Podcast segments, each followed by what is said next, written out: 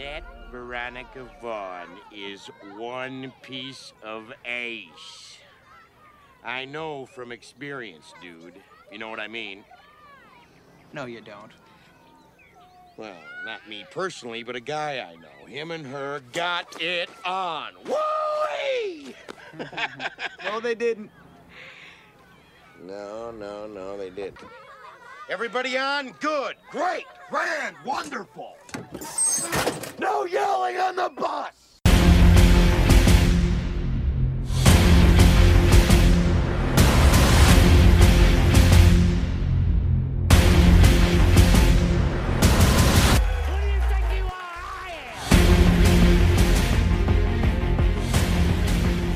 And welcome to another episode of Who Do You Think You Are? I am episode 8, The Ocho. ESPN 8 The Ocho. Special release date, midweek. We figured, uh, why we do this? It was just we wanted to. No, no, no, no rhyme or reason. We just right, wanted to just get it out, and just wanted to do it. you know, because we have so much fun doing it. Luckily for us, we got a lot of NFL news to talk about. Um, we're going to talk about some MLB. Maybe we got hockey on, so maybe we'll talk about that. Yeah, you know, we'll we'll go where the wind takes us. So we have our hat winner on hold. Uh, my cousin Kenneth uh, won the hat contest, so it's nice to have some family on the show. Uh, so without any further ado, Kenneth, how you doing? What's going on, guys? Happy to be here. Nice, nice to nice to have you on. So Where, where do we begin? Let's let's talk about. Let's, Listen, let me, let me, if you don't mind, I know it's your show, but if you don't mind, I start. I, uh, at the end of the last episode, I was a little unclear oh boy. whether uh, Vin here was mocking my Buffalo Bills or was kind of just, you know, trying to bring up the topic of the Antonio Brown. Was a little unclear. So if you don't mind, before we start, just clarifying what that whole Buffalo Bills rant was at the end of episode seven. let's go with it. Uh, so Antonio Brown was obviously he's on the move. Well, he's he's moved. He's in Oakland, but before that, it was uh, brought to me by by an inside source that he was traded to the Bills. So I was getting ready to break the news on the show. I was like, "Holy shit, he's going to the he's going to the Bills of all places." And Well, see, that's what I mean. I, I don't know what that means. Bills of all places. who wants to go to the Bills? Who wants to play on the Bills? Well, it's not about. Listen, I, I, I'll be fair. Living in Buffalo is not easy. It's not the most exciting city. It's not Los Angeles, you know, by any stretch, or even New York City.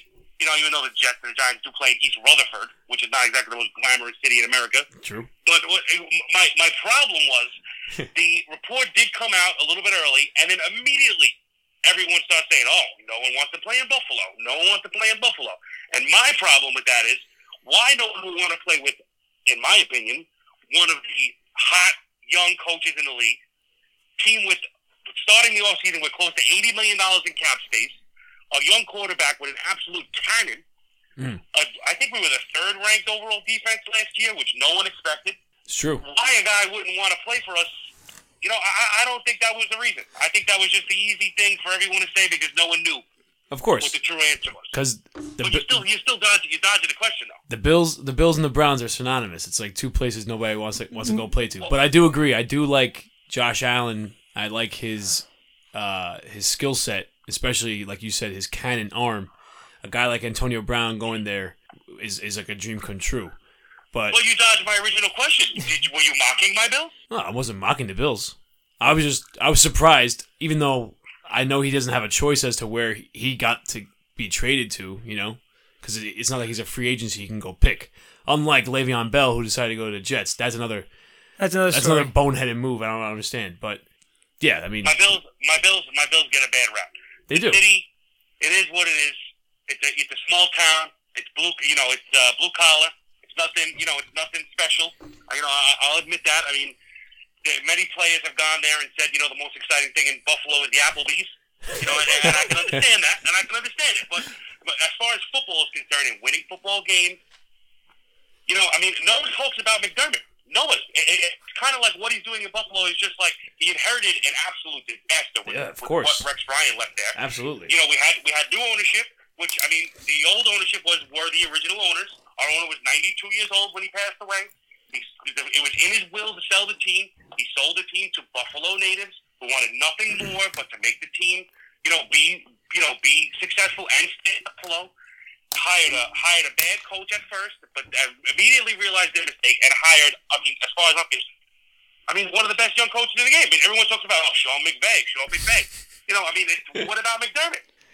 Kenneth, no, it's he's funny. Got a, he's got a yeah. Go ahead. it's funny. He's talking to a, a LA Ram fan of now all wait, people. Now wait, let me just be, let me be clear here that and Puma can attest to this that I've been a Rams fan since we were both in the third grade. So I've been I've been there through all, like all the shitty fucking times in between the greatest show on turf and the greatest show on surf. But I would never, I would never question a man's fanhood. He's just digging right into you, man. I'm not I'm not I'm not getting dug at. No, I mean, listen, I'm not saying I- I'm not saying anything bad about Sean McVay. Yeah. I just, you know, the Bills just are like they're like the forgotten. You know, I mean, everyone loves to make fun of the Bills when they had. And listen, we had a 20 year stretch of, you know, pure disasters. You know, it all started when Doug Flutie was brought us to the playoffs, and I think it was '99. And then, you know, the genius geniuses that were running the team at that time decided to stop Johnson in the what is now known as the Music City Miracle. Hmm. And ever since then, you know, it's been hard to root for the quarterbacks they brought in, the JP Losman, the EJ Manuels. I mean, I can go, I can go on for you know two hours talking about the mistakes that they made. Right, right, right. But now, now they have they built a, a, a top flight defense. And then as soon as Schefter reports that oh he's traded to Buffalo, and then it doesn't happen, it's all. He didn't want to go play in Buffalo, but he wanted to go play for Oakland, who has Now- basically Right. the same thing we have, but Right. with a, a strong arm, inaccurate quarterback, Right. and nothing else. Right. I I I actually I was gonna say that I don't even think the Raiders are a good move for Antonio Brown either. In fact, I was going to say that going to Buffalo would have been better than going to Oakland. The o- o- the Oakland Raiders are are probably the most in, in a in a player's perspective the least desirable uh, team to go play for, despite all the all the history behind them. It's it's an organization that's poorly managed and run, and I mean, who the fuck knows what Gruden's up to over there? I mean, they sell, they get rid of uh, Cooper, they get rid of Khalil Mack, for God knows why. It's not like those guys were at the end of their careers. You know what I mean? Khalil Mack goes on to have an amazing season with the Bears, and Cooper helps to rejuvenate the Cowboys and help them make a, a playoff push. Nobody wanted to pay Mack. He didn't. Gruden Gruden didn't want to pay Mack. Mac. ripped that trade from the Cowboys standpoint. It was oh, first rounder, first rounder. Boy, they prove everybody wrong. Couldn't seem to be worth it to them. I mean, you know, it's funny because it's like a first rounder is too much. But if it's the missing piece that you need, Yeah. if you need that that receiver, then you know what, what makes it work. Yeah, I mean, I, It I would have been worth it for a bad team to get him, but I you think- know, a team like that needs Yeah. work out for them. I think I think the, the the Raiders got fucking robbed though. Uh, no, sorry, the, The uh, Steelers, got, Steelers robbed. got robbed. in- Even in that e- trade. Madden wouldn't even take that trade. I mean, that's just a terrible. That's a terrible trade. You you get a third and a fifth. That's right. That's it. That's it. That's it. A third That's and all- a fifth round for a fucking Pro Bowl receiver. I mean, I mean, it, it, value-wise, you can't, you, you can't, especially if you saw what Beckham, you know, pu- pulled in today. You can't, you can't say that they're wrong. But you know, they traded a guy who was clearly gonna, he was gonna hold out on the Raiders if they didn't give him a contract. yeah, I So, know. I mean, it wasn't like he was happy. You know, it wasn't like he was gonna. It was just, you know, player for assets. You know, in, in, in a vacuum. Right. You know, you have to take in the fact that he was he was unhappy with his contract. Was gonna hold out if he didn't receive the money he was happy for. So he didn't just trade after. You're 100 percent right. Asset wise, it was a total robbery. But you know, people do forget the Steelers, similar to the Patriots, who have been beating on my Bills for the last 20 years, seem to just lose good player after good player, and yet are always in the thick of it. Yeah, I just I, I for some reason I get a sense that this uh this Steeler run is going to be coming to an end though. Uh something to me doesn't seem right within the organization. Um I just I don't know how your two two of your three core players on offense can feel so unhappy with how things are run that they're vocalizing so publicly how unhappy they are and they're like Le'Veon Bell held out an entire season for for how unhappy he was. But in the grand scheme of things, though, if you look at what the Steelers did without Le'Veon Bell, and they have Shit Smith Schuster to, to take over No, no, for I- I Brown, I they know, have the just- assets. I know. It's just for some like there's just things that you can't you you don't know what's going on behind the scenes. Yeah. We don't know what's happening in the locker room. We don't know the relationships between. Look, up until a couple of months ago, Mm-hmm. we thought Antonio Brown and Ben Roethlisberger were were okay. You know, I, I never would have. seen Tomlin has coming. something to do with that too, though. So that yeah, I Well, mean, maybe like Tomlin's been there for a while, and maybe his style is just fading out. I mean, we're seeing like you mentioned, Kenny, like the Bills' new head coach. He's a young guy. He's got he's got the the same mindset as like a McVay. This new uh, contemporary way of offense, like fast, fast offense, big plays. You know, that's the way the NFL is going. And Tomlin has never been that guy. Luckily, he's had the pieces to make it happen. But even before Antonio Brown, Le'Veon Bell, when it was Big Ben throwing to um, Hines Ward and uh, Rashard Mendenhall running the ball, you know what I mean? And and they were known for their defense. That's to me that was like Pittsburgh Steeler football, and that was Tomlin's kind of brand as well. I think that's why they, they made such a good fit. But now that the league is changing, I think that he's on his way out as well, and that's kind of just adding to the whole. Uh, I don't know the the the, the I don't- I don't even know the word to use, but like that's what's making everyone unhappy. You know what I mean? Well, the, the Pittsburgh Steelers back when you know when Roethlisberger was young, you know people forget that you know they they were they had the restricted plate on him. He was only throwing twenty. The same thing with Brady. He was only throwing 20, 25, you know, a game. Yeah. It, it, it was control the ball, win with your defense. You know, I don't think that's necessarily a bad thing. No, but no. Roethlisberger evolved just like Brady did, and was now he, he can throw the ball forty times a game. I just, you know, maybe you guys can educate me on this because I don't really. I've heard you know different things, but I'm not really sure of either. There was somebody was saying that, that the Steelers offered Bell a bigger contract than this because That- from what I remember, they tried to franchise tag him, Yep. and that's when he held out. Now, I mean, a franchise tag, even though it's 17 million, is still not 50 million or 30 guaranteed. Whatever the Jets gave him, I don't remember the exact number. I think it's But Did they offer him a bigger contract than what he got, or no? I'm not sure. So the the Bell Because if you, if you look at it, the if you Bell look at it from Bell's standpoint, if you're going to franchise tag him and you're going to run him 25 times a game, you know that may be the last 17 million he ever sees. Hmm. So I don't Yeah. blame him for No, that. you're right. But then someone I did tell me that they were offer. I, I'm not really 100 percent sure about that. If they offered him a big contract, then he made a big mistake. But if they didn't, then you know I, I still think he did the right thing. I mean, I'll never say doing the right thing is you know going to the Jets, but and, you know mon- monetarily, you know how could you blame the guy Yeah. in a league where guys, you know, every snap could be your last. Yeah, I mean, I mean, talking about money. You know, the baseball news. Machado uh, is getting paid. Harper getting paid. That's they're, they're. I mean, especially Machado. That's a big. You know, Puma says it's a it's a money grab if you've ever seen one. But yeah, you got Well, nobody, nobody ever goes to the Padres to win. I mean, Hey, hey, but they got they got a nice they got a nice farm system. It's an, not the best looking city. No, it is though. I'm trying. I'm I mean, trying. it's a great place, great place to live. Great, you know, great place to do everything. But you know, he, he sure as hell didn't sit up there in that in that press conference and say, you know, I took less money to come to San Diego to win. yeah, of course. you know the last the last meaningful game the Padres played was in '98.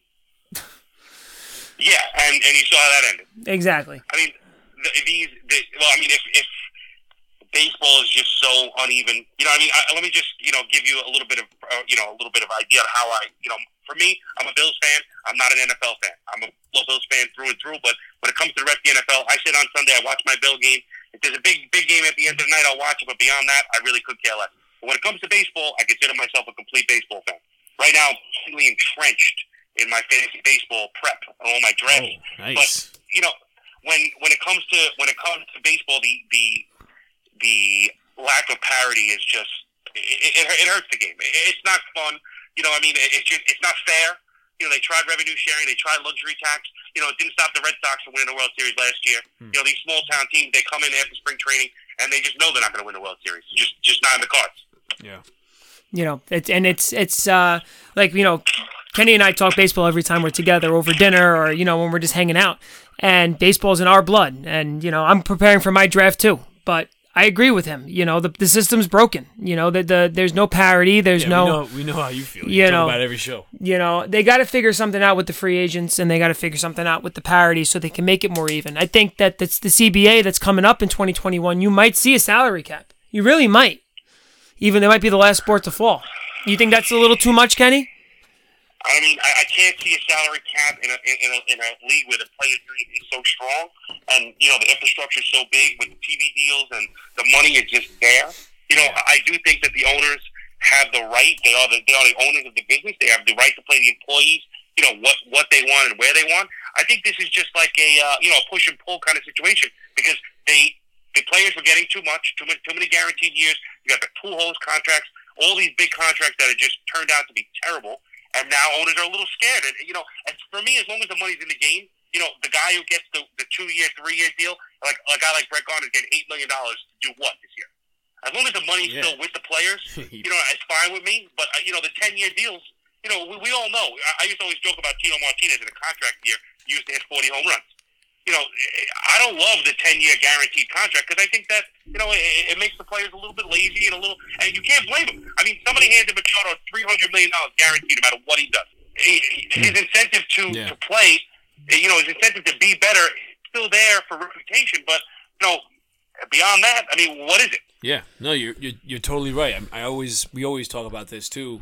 The length, like like Bryce Harper going for 13 years is fucking crazy. No opt out, no trade clause. He's stuck I mean, there for 13 he's years. in for the long run. I mean, he's gonna be he there. actually did the he actually in my opinion did a little bit of a like like a like a like a mind bending like made you think for a second contract with that 13 years like you said Yeah. no opt out no definitely no a trade clause. trendsetter. Like definitely a trendsetter because he's saying to the free agents of the of the next incoming classes that look, I'm gonna be here for forever. You know, I, I can't leave. I can't be traded. I'm going to be here for 13 years. So I want you to come play with me, and I can guarantee that I'm going to be here. So you you have the comfort knowing, like if he goes to Mike Trout, hey, you know I'm going to be here. So let's just keep let's just do this together. You know what I mean? Yeah, I mean, I, I like I said, Harper. Harper to me, you know, he had it in his mind where he wasn't going to settle for less than the highest contract in MLB history. And it took a long time. You know, it's strange how spring training starts. These guys on a team, but he got what he intended to, to get, which was, in you know, with air quotes, you know, the richest contract in MLB history. Maybe not per year, you know, but also giving his team a little bit of flexibility to go get a Trout. Exactly. You know, like Yeah. that is, you know, you know, whereas Stanton's contract was completely backloaded, his team was a small market team. It almost like you knew he was going to get traded. Right. I mean, he, he's And he's saving Miami his team money. pay the money. Yeah, right. He's he's saving money per year to allow the Phillies to to buy these new guys to come in, and I think that's uh, I mean, I don't want to go back to football, but I mean, you know, I spent 20 years watching Brady destroy my team. But Brady did the same thing. When Eli Manning was taking his 22 million, and all these guys, Brady was Yeah. taking his 10 to 15 every year based on what they can give him, and said, "I want to win Super Bowls." And you know, who's laughing now? Right. No, I mean, look at look at the NBA. I don't know if, how much of an NBA fan you are, but look at what the Warriors did uh, during their first go around of contract negotiations. You know, yes, those guys were all drafted, and and the Warriors stepped in shit with every single one of those picks.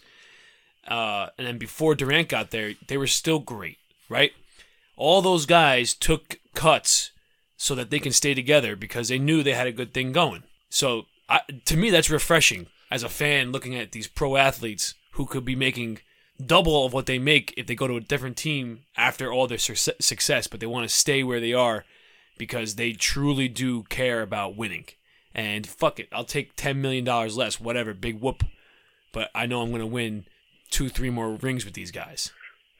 Harper got 330. Machado got 300. Is there going to be any difference in their lifestyle based on that 30 million dollars? Yeah, exactly. No. It's a, you know, it's I a mean, pimple on it's their ass. it's easy, it's easy to say for a guy, you know, not not making, not even in the realm of being able to wrap my brain around what it would be like to look at my checking account and see three hundred million dollars. Yeah. You know, but it just it it, it it can't possibly be. I mean, three hundred million and a billion, big difference. 330, 300, You know, I mean, and the the idea that that's why Machado Machado did almost what everybody thought he was going to do. They said he's a selfish player. He uh, called himself, "I'm not Johnny Hustle." Everyone was ripping him for it, and he did exactly what everyone thought he was going to do. He went. He Right. went for the most money. Yeah, so I that's why uh, Puma was like, "This is such a money grab." He's just signing up to play golf for the next ten years, In October.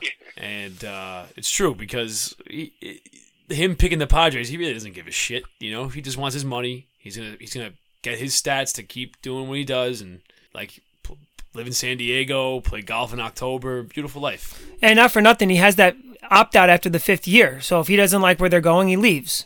That you know, that's the only thing about the Machado That what it was contract. for five years. Five year opt out. Yeah, was for five year five year opt. Five year opt out, yeah. So that'll bring him to what? Age 31, mm-hmm. 31. which Which, no one's given him five years and 180 after that. Yeah, no. I mean, I think that you know you're talking about the 10 year contract, and we're talking about how suc- how unsuccessful it's been.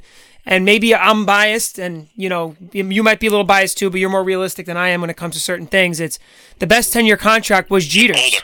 Older. Yeah, you're older, definitely older. You definitely showed You me the way. you know the only the only 10 year, and I hate to rip off Frank Dessa. Frank Dessa does this all the time. The only 10 year big money contract that actually worked out was Sabathia. Hmm. And people forget that. Yeah, the last two years they were shit. You know, he, he had the alcohol problem and you know his knee. But I mean, he won you the World Series. You signed him to get. He he hmm. basically performed up to you know snuff, if you want to say it, for most of it. I mean, you know, all these other contracts, like the, like I mentioned before, the Pujols, you know, they, turned to shit. You know, within a couple of years. What do you What do you think of the Where do you think the Jeter contract ranks above the ten, the most, the best between 10 years? Oh, I mean, listen, you can't. I mean, for me, like you said, I I would like to be able to, you know, like like I was saying, put it in a vacuum and, and be impartial. But you know, I was 13 when when Jeter won, you know, that first World Series. So it's it's tough for me. You know, I, for me, Jeter was worth you know three times the amount of money. Didn't didn't make a difference. I actually think You know? that I actually think that if A Rod never opted out, that might have been the best ten year contract anybody might have signed. I mean, if he didn't opt out and sign that ne- the second one, the second one was horrible. the second, yeah, the second 10 year contract was Was horrible. the Yankees had no business giving him that ten year contract, but the first one he signed with Texas. You know, I mean, As fans, we could only speculate, but the way the way I mean, I, I me personally, I think Brian Cashman could do no wrong as a Yankee fan. You know, I believe in my heart that Brian Cashman did not want Burnett, did not want Ellsbury, and did not want A Rod after he opted out. I think he went to A Rod and said, "We'll re- we'll add on to this contract, but if you opt out and now we have to pay Texas money, you'll walk in." And ownership said, stepped in and said, "You're not getting rid of the field seats." That's my that's what I believe in my heart. Could it be completely made up? Possibly. But the way Cashman makes the moves that he does make just go completely in the opposite direction of that. A Rod opted out, left Texas off hook. I think it was fifty million or sixty million, and then we gave him another whatever two seventy five, whatever was on top of it. Was just mind bending. Mine is just mine Yeah. just every. It's like the opposite of every other move Cashman's made. Yeah, yeah, you're right. That's a good point. are, were you in the um the Machado camp to come here, or were you the one to say keep him away, keep Andujar? I don't like, like I said, to me, the guaranteed contract, uh, you know, I can try to step into the player's standpoint where set up your family for three generations, four generations with that kind of money. I understand that. But as far as a fan's perspective, I'd rather rookies all still trying to make that money. I mean, you know, a guy like Andujar has big incentives to try to become an Adrian Beltre.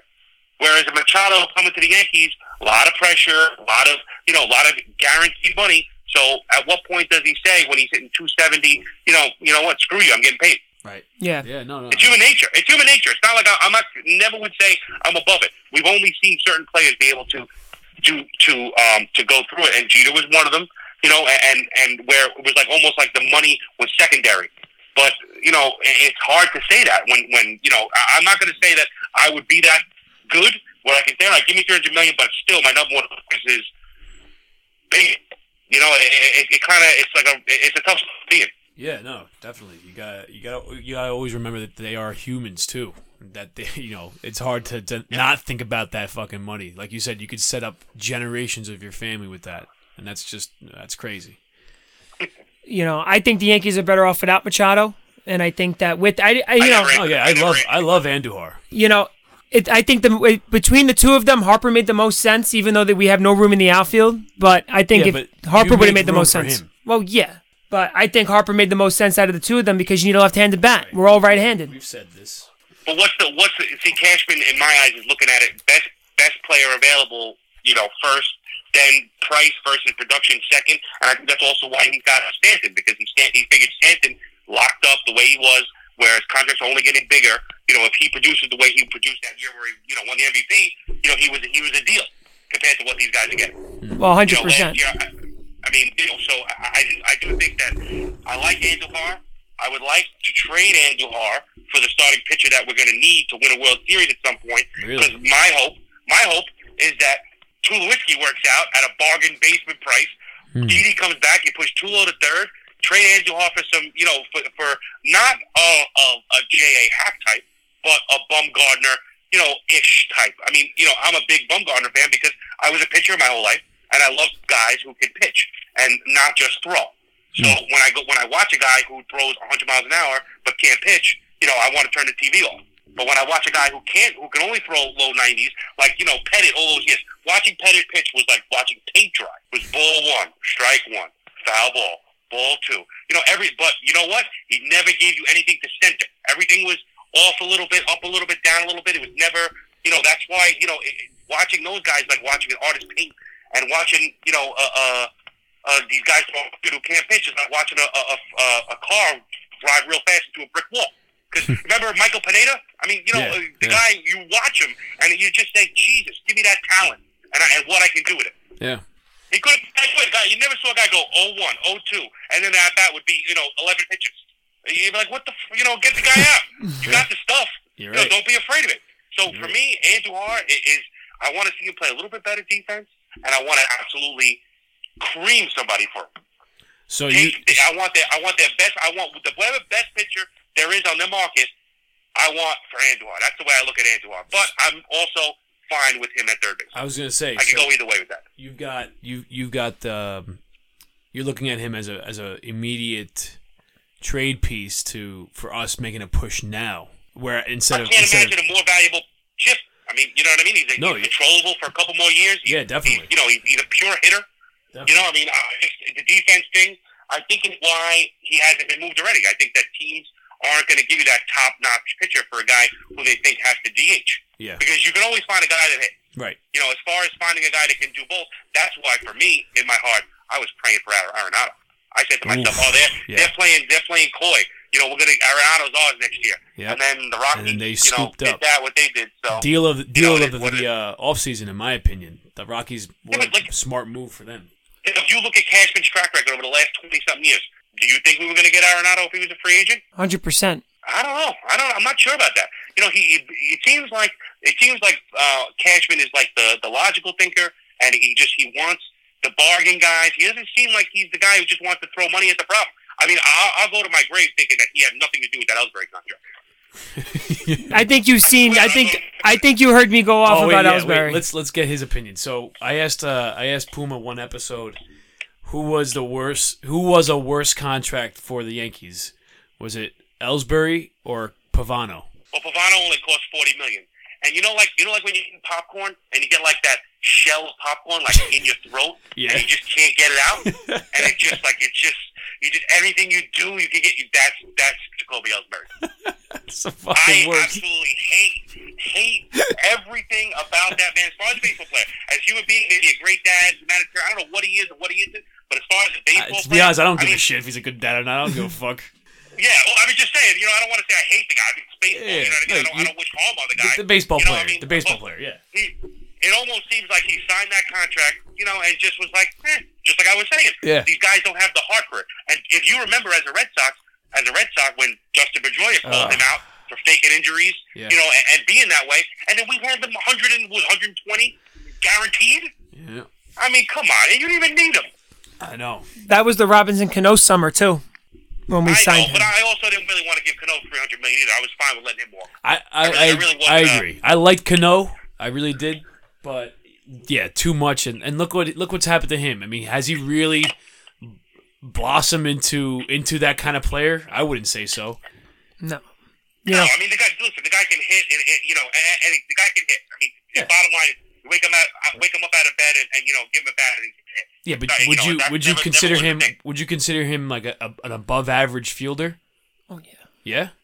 No, I mean, he was. You know, I mean, listen, he also Above he was one of average? the guys that made it almost made it look better. You Yeah. know, he made it look better than it was sometimes. I mean, yeah, I mean, he, in his prime, I think it was a, I think it was above average. You know, because he had the cannon arm, which allows a guy at second base, especially, to bobble it a little bit and still get the guy out. But I mean, you when you hand a lazy player, a guy who you deemed lazy, Yeah. a guaranteed three hundred million dollar contract, and then you get what what you got with Cano, who's who's playing? Right.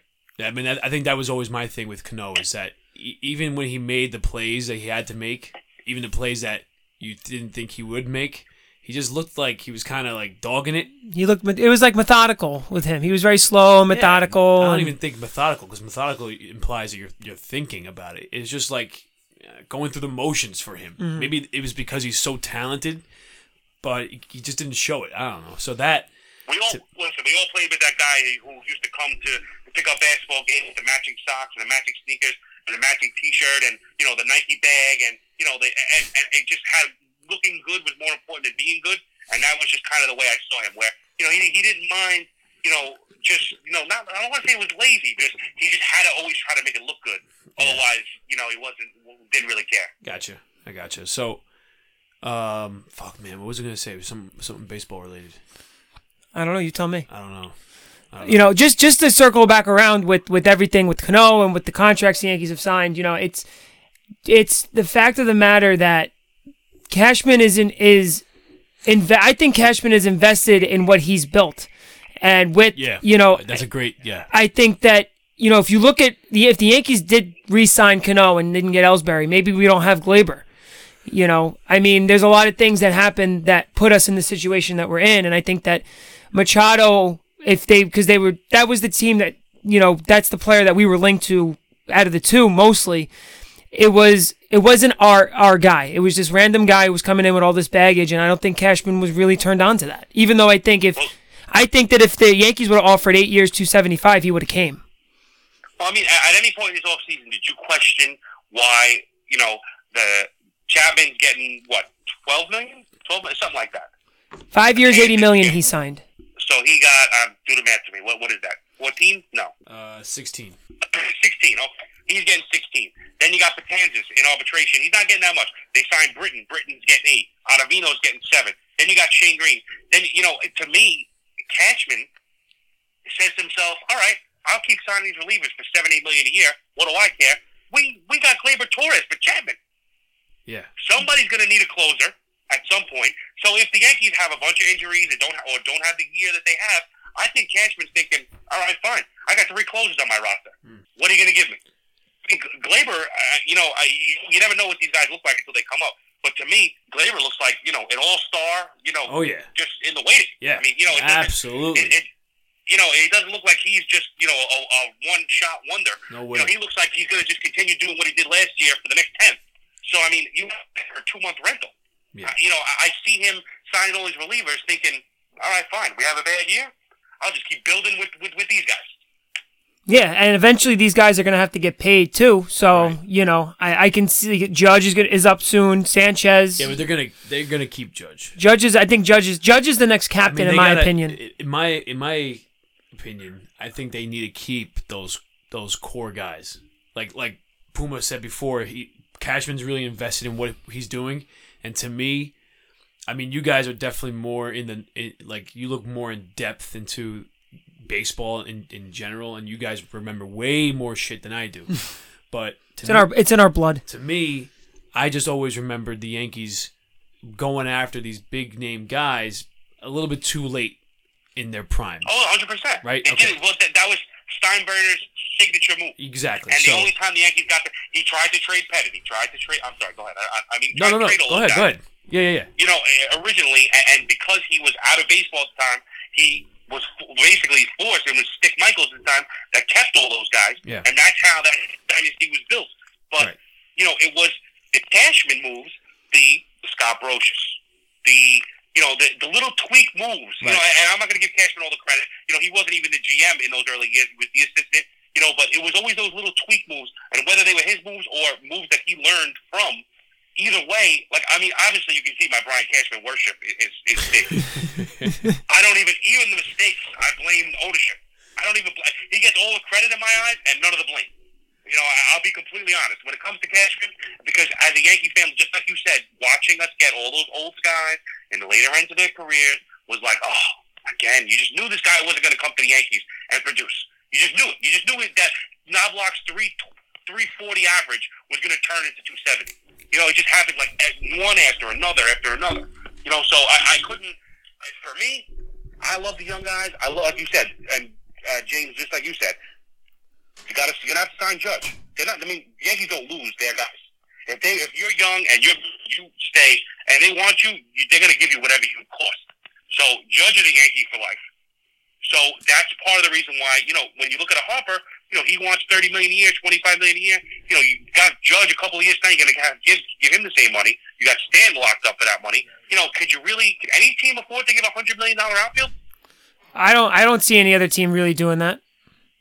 And, and but is it even really necessary to win? I mean, that's why when guys guys complain about the Aaron Hicks, I don't know. How do you guys? Let me ask you this. Yeah. I know I kind of show him hand a little bit. How do you feel about the Aaron Hicks? contract? I like it. I think it's I think it's a good it's a decent contract. They're not overpaying. I mean they're paying the guy 10 million 10 million a year. How, many- how many well, years? we won't, How many we years you won't give him? congratulate each other then, because I agree. I, I don't understand guys that are complaining about a seventy million dollar contract for a guy who's basically a Gold Glove center fielder with a cannon arm, who was a switch hitter in a Yeah. completely righty-handed lineup, and basically you need everybody to hit three thirty and hit forty home runs. No, Right. No. And you know what? How many? I- How many years is it? 7. Seven. Okay. And it kicks in next year cuz he just signed like an arbitration Yeah, contract. So yeah, it's, I think it's a I think it's a great deal. You know, and if you think about it, if you look at the news too, Cashman's trying to lock up all these guys. He's talking to these. They want to try to lock up Didi. They're going to try to lock up Betances. He's wait, locking so- up these so guys. He wants to lock up Didi. yeah, he wants to lock up Didi. All right. You know, the only I question mark. Player.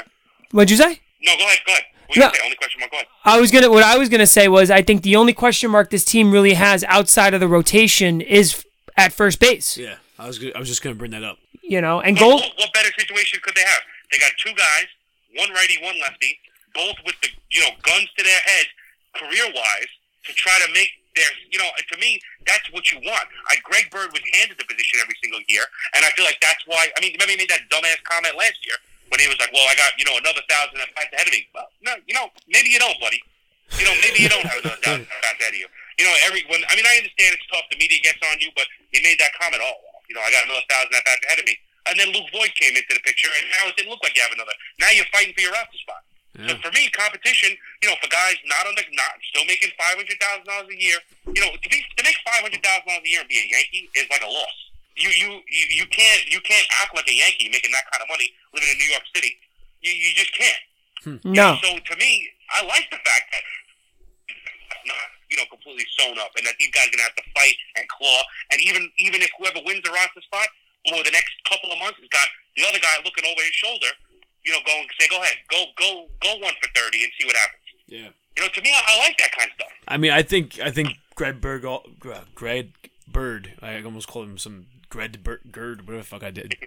Um, Call him whatever you want. yeah, I think he's I think he's also gotten a little uh, short end of the stick. I guess he has been hurt, but Cause I, I, mean, he's been like we, we. When was this? Like last episode, two episodes ago, we said this that he comes into the preseason fucking on fire, right? Or spring training. Sorry. Yeah, yeah, that spring where he hit eight homers. Yeah, and, and then he and then he shits the bed, and then when he does come back, he's not doing shit. Um. So But just just just tell me, yeah, uh, Vinny, eh, don't tell me that you're one of those guys that nobody should lose their job to injury. N- no, no, no, no, Because no. being on the field Right. is half the battle. Yeah, of course. No, no, no. I, I I'm You just know, I'm just saying the I'm just saying like 90% of the battle. it's not like it's not like I, I I'm just waiting to see we I feel like we need to see more of him because he how many years has it been? with Yeah, but the Greg? kid, the guy hit the guy who was hit on the was hitting almost under the Mendoza line. You saw enough of him. You know, you can't Did just. we Let me though? put on I don't know. Let me put on my Brian Cashman jersey for a second. Okay. I think it's been on this entire phone call. Yeah, pretty much. Pretty much. uh, I, won't, I won't deny it. I won't deny it. The only reason Greg Bird is even in the mix for this job, as far as I'm concerned, is because he's left-handed. Yeah, That's the way I look at it. I think that they don't. They, they're basically just saying, "All right, we'll give you another shot," because they're desperate for a lesson. I don't know, man. I don't know if I don't know if I would say that if he was right-handed that they they, they would just be all in on Luke Voit. I think, but I think to jump on what Kenny just said, he's left-handed and he's homegrown, so they kind of feel like they're obligated to give him an, a, a second or Look, fourth, fifth chance. I'm not saying give the guy fucking four more years to fucking look at him. I, I think like you said, Kenny, this is this is it. This is the last year he's got to prove himself. And if he can't make it onto the field, then he's fucked. Then then just move on from him, right? But I I just don't think we can judge him overall based on his se- his last few seasons, just because whether it was the injuries or the lack of performance in total. Uh, I think As this season's the ultimate. looked, he's also had moments where he's looked he's looked excellent. I Yeah, mean, you know, absolutely. like, that, that swing that swing is, is is beautiful. Yeah. You know what I mean? He- And and Yankee Stadium, you know, in a healthy a healthy in a good year, I mean, it's scary to think of what he could do. So I'm Yeah. with you. I'm not saying shit can him. I'm not. but I like the fact that he didn't come in this year thinking he was the Yankees' first. I, I agree, thousand percent. I think it's good. It's good, healthy competition. It might fucking light a fire under his ass or give him more motivation to kind of do what he's got to do to get hurt. Because I mean, stay stay healthy. Healthy. Like because what I talked about a couple episodes ago with the fucking Mets seems like every every year the Mets are losing half their roster to the fucking some kind of injuries, and I don't know if this is a trainer doing a terrible job. Maybe don't he doesn't know what the fuck he's doing, or these guys just don't care about keeping their bodies in tip top shape. But it's hard for me to believe that pro athletes who have the best training, the best nutrition, the best everything are uh, suffering injury after injury after injury with the same fucking team. Do you know what I mean? that training, the training thing, that that that bothers me every time someone says it because the Mets want a bargain basement and sign. You know, they, they want to sign Jay Bruce and say, "Oh, I can't believe he hurt his back. You signed a, you signed a guy with a bad back." You know, you know. oh, I can't believe he hurt his back. You signed. You know. So I agree because the injuries were ridiculous, and it was like that year where like everybody's hamstring was going. Yeah, I mean, exactly. it could be. It could definitely be it. Dude, You the know, pitchers were throw, throwing out their arms. Everyone's hamstrings were fucking popping. A couple of years ago, Syndergaard, Syndergaard, Syndergaard didn't refuse to go into an MRI tube, Yeah, and the next right. start he tore his lat off his bone. Yeah, I mean, what are you what are you doing? Like, if you're if you're on the training staff, you're the fucking manager, the coach. Someone's got to say fucking something. You at the end of the day, you have the ultimate say. That guy's under your. Uh, you know, I hate to uh, stoop them to this level, but they're contractually obligated to you. so you can say, no, you know what? You're gonna fucking sit for the next few weeks to give yourself a rest. I don't give a shit if you like it or Yeah. not. But And then there was the year where they told him not to lift, and he lifted, and then he got hurt. I mean, you know, it, I agree with you, but see, it's the rock and the hard place for baseball, where you got these making five hundred thousand a year, or you know, maybe still in arbitration years, where they're looking out for their best interest. I mean, Harvey was another perfect example. I mean, he was obviously a little bit of a head case, but Harvey, you know, mm-hmm. tried. He, you know, Harvey, Harvey gets a lot of shit for a guy who went against his agents, do you know, saying, "Don't do this," just to try to get the Mets over the top to win the World Series you know, so it, it, it's definitely a rock and a hard place. The fans want you to, you know, give your life to the game, and you know, but a guy like Matt Harvey, who is looking at a, a possible hundred million dollar contract, is going to say, you know, uh, put yourself in my shoes. Are you going to give away that money, you know, for for a couple extra innings? yeah, You know, um, as far as I'm concerned, Met fans were, were a little. I mean, Harvey obviously acted like an asshole in, in a lot of different ways, but in, in reality, when it push came to shove, and you need him to pitch, he pitched. yeah. He did. How do you feel about Harvey Puma? I think that Harvey's a prima. donna. I thought he was a little bit of a prima donna in the sense of like how he handled how he handled himself off the field, but I think on the field he gave the Mets everything he had. I think that he gave them, like Kenneth Kenny just said, against his agent's wishes. He went over his innings limit. He went out for that extra inning in the World Series, you know, and he did everything he needed to do to get them over the top. And he doesn't get looked at the right way. I don't think. Yeah. I mean, he can't stay healthy either. He ran into some bad luck with that. He had um, the, the thoracic whatever syndrome, Oh yeah. whatever it's called. He had that. You know, he had arm. He had the UCL injury. He had Tommy John. I mean, you know, it, it, we're talking about injuries. We're talking about Greg Bird, and now we're talking about the Mets. Injuries are a part of the game, and Yeah, yeah. the one thing the Yankees have that is good is depth. They have depth. You know, they have depth in in their farm system to cover Severino for a couple of starts. I don't think Severino's going to be out that long. I hope he's not out that long. But they have Loaisiga, they have Cessa to cover a couple of starts. Um, you know, just, like, forgot But- about uh, Chance Adams. they have Chance Adams, You brought up the but day, but I think that you know, I am a little I I um when it comes to Andujar and trading Andujar, I'm okay with trading Andujar, but I don't want to trade him for a pitcher that we're going to lose in a year or a pitcher that's uncontrolled. I want I want a controlled want pitcher like back, uh, like a Michael Fulmer, a Michael Fulmer Or, um, or Blake Snell, Snell. That's who I want. I want Snell. because you know Tampa Bay can't pay Snell. They're not going to be able to pay Snell. He's going to get traded eventually too. Just look at Archer. Snell, no. They gotta have some pride, though. They can't trade us. Yeah, that's true. They They got. a little bit of pride. You know what, man? Money talks, bro. We've been, we've been saying money fucking trumps all. You give him you give him the right price. You know what? Yeah, sure. Go join the fucking Yankees. Look, if if the if the Red Sox can exchange players with the Yankees, I think the fucking Rays. I don't even know the last time the Yankees and Red Sox made a trade. I'm, no, I'm just saying. All right, maybe not a trade.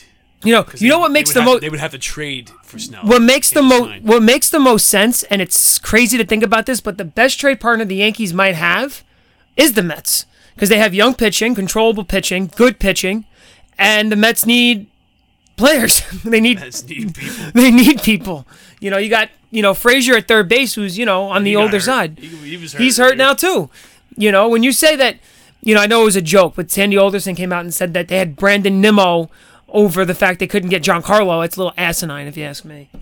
You know, but I had to cheat. I had to look it up. Last the last Red Sox Yankees trade was When was it? oh, 2014. Ooh. Was just on the borderline of a blockbuster. we traded the Red Sox traded us Stephen Drew, and we coughed up Kelly Johnson. Oh yeah, that's right. oh god, uh, oh I don't even know half of these players. I mean, the only real substantial, it was 2014, 97, 94, 86, 72. Wow. And then- the times we traded. and then the biggest deal of all time, Babe Ruth. Yeah, well, we burned him in 72, which also hurt because we, they gave us Sparky Lyle. So the Guys I never even heard of, Miguel Guerrero. so I'm I'm looking at I'm looking at yeah since you looked up the um the Red Sox, I looked up the Mets. The last trade the the Mets and Yankees made was actually in 2018. They traded um this kid named Coleman, and the Yankees got Mazzilli's kid. Oh, that's right. Yeah, but that was that was a hey, do me a favor trade. And hey, do me, Two- hey, do me a favor, trade. two, two 2004, the Mets traded Mike Stanton to the Yankees for Felix Heredia. Um, the Yankees traded for Armando Benitez in 03. Oh my god. Oh, they got us there. And then 2001, the Yankees traded David Justice to the Mets for Robin Ventura. Yeah, I remember that. 93, 92. So basically, we got a better chance of making a trade with them than we do the Red Sox, which I guess kind of makes sense. Well, I I think so too. But like I w- like I just said, you know, I think that if you look at what the Mets need and what the Yankees need, they're a perfect fit. Well, in order to not make this a complete Yankee show, you know, I mean, I, the, what about this situation that the that the Mets are in with this whole Jacob Degrom former agent now being the GM? Ooh, I mean, that's got to be a real. I mean, last year he's telling Degrom, "You got to get every dollar you get. You got to get every dollar you get." Now he's got it on the other side of the table saying, "Well, you know, you should take this. You should take this." You know, so it's got to be a weird, a weird situation. I mean, I I don't even know how that's playing out. Yeah, is that is that a uh, conflict of interest? You know, your former agent now the GM of the team. you know, a guy you trusted with your future is now sitting on the other side of the table asking you to take less money. has your future I in mean, his I read hands. something that he, ex- you know, left himself out of the. But he's the, he's the fucking general manager. How, how do you do that? I You know, don't. I mean, uh, you, uh, you can't. I mean, you know, it's just it's an, inter- it's an interesting thing. You know, it really it's a it's a weird thing. I mean, the Mets always have to do these things that just seem like what the hell are you doing? You know, I mean, I, I just the Brodie Van Wagenen thing. It looks good. But part of me just says, ah, the Mets did it. It's got to not going to work out. You know, I mean, if you and if you also think, you know, the, you know, even if you look at the Mets again with with not getting um the the Mar the, the kid from the Marlins and he and then having him end up in Philly, you know, I Well, mean, the Phillies got robbed in that deal. The Phillies are another one. Philly, the Phillies got got taken. I mean, the the prospect that they gave up, Sixto Sanchez, is one of the one of the top pitching prospects in baseball. I mean, you know, it, for the Marlins, finally made one good deal. Finally, Jeter finally got it right. Yeah, you're right. Yeah. I mean, Yelich, Yelich couldn't have made them look any worse last year, especially with Brinson. Uh, Brinson uh, Oh, my wound up hitting about you know a buck eighty. Yeah, You know, and and Yelich winning. He won the MVP. Yelich, right? Yes, he did. yes, he And he did. was, and he was basically almost a triple crown winner. yep. I mean, you know, every trade so far is blown up. I mean, they gave Stanton away. You know, so it was nice to. uh It was nice to actually to win one, but but I, I don't I don't fault the Mets on on Real Muto. You know, I don't. Even though you know letting him go to the Phillies sometimes you know is worth it to pay more. Though I let them go within the division, but Well, that was the thing, though. You If know- the, if the if the Mets would have gotten Realmuto, that would have meant that was we were the third team. The Yankees were the third team in that trade. We would have gotten this. I think what was it? Syndergaard. Syndergaard would have been a Yankee, and we would have given up oh, Andrew I Hart. that. Oh, I like that. That's Wait, wait, wait. that was The the trade- proposed trade. The trade was we get rid of Andujar, we get Syndergaard, and Andujar goes where? The Mets. And and uh, who, who, do the Marlins get? I think the Marlins would have got somebody from the Mets. You know, it was like a, it was just like a rumor. They did then like the, the actual names of the prospects and stuff didn't come out. But Syndergaard, there was a picture of Syndergaard in the paper in a Yankee uniform. I would have rolled those dice, but you, you're not going to tell me every Mets fan's not a little bit nervous about Syndergaard. Oh, he can't. I, I mean, if you look at it, he, Yeah, he, he can't stay healthy either. He's another one. Yeah. You know, I mean, when you're throwing your slider 92 miles an hour, something's gonna pop eventually. You know, I mean, it's it's it's crazy to to think about what could have happened and what could have been, but you know, I back to what you said about the Yankees being one pitcher away. I think they're if to win a World Series this year, I think they're one pitcher away. But with the bullpen we have, the game if all the starters have to give us is five innings, Yeah. realistically. Yep. I mean, that's a beautiful Remember when the Royals, the Royals won that World Series, and it was like, well, the model is bullpen, bullpen, bullpen. The last two, I was gonna, I was gonna curse real hard. I held back. World Series winners, the goddamn mother Houston Astros with Brad Peacock and whatever shit that they threw at us out of their bullpen. Chad Giles. Giles. Oh God!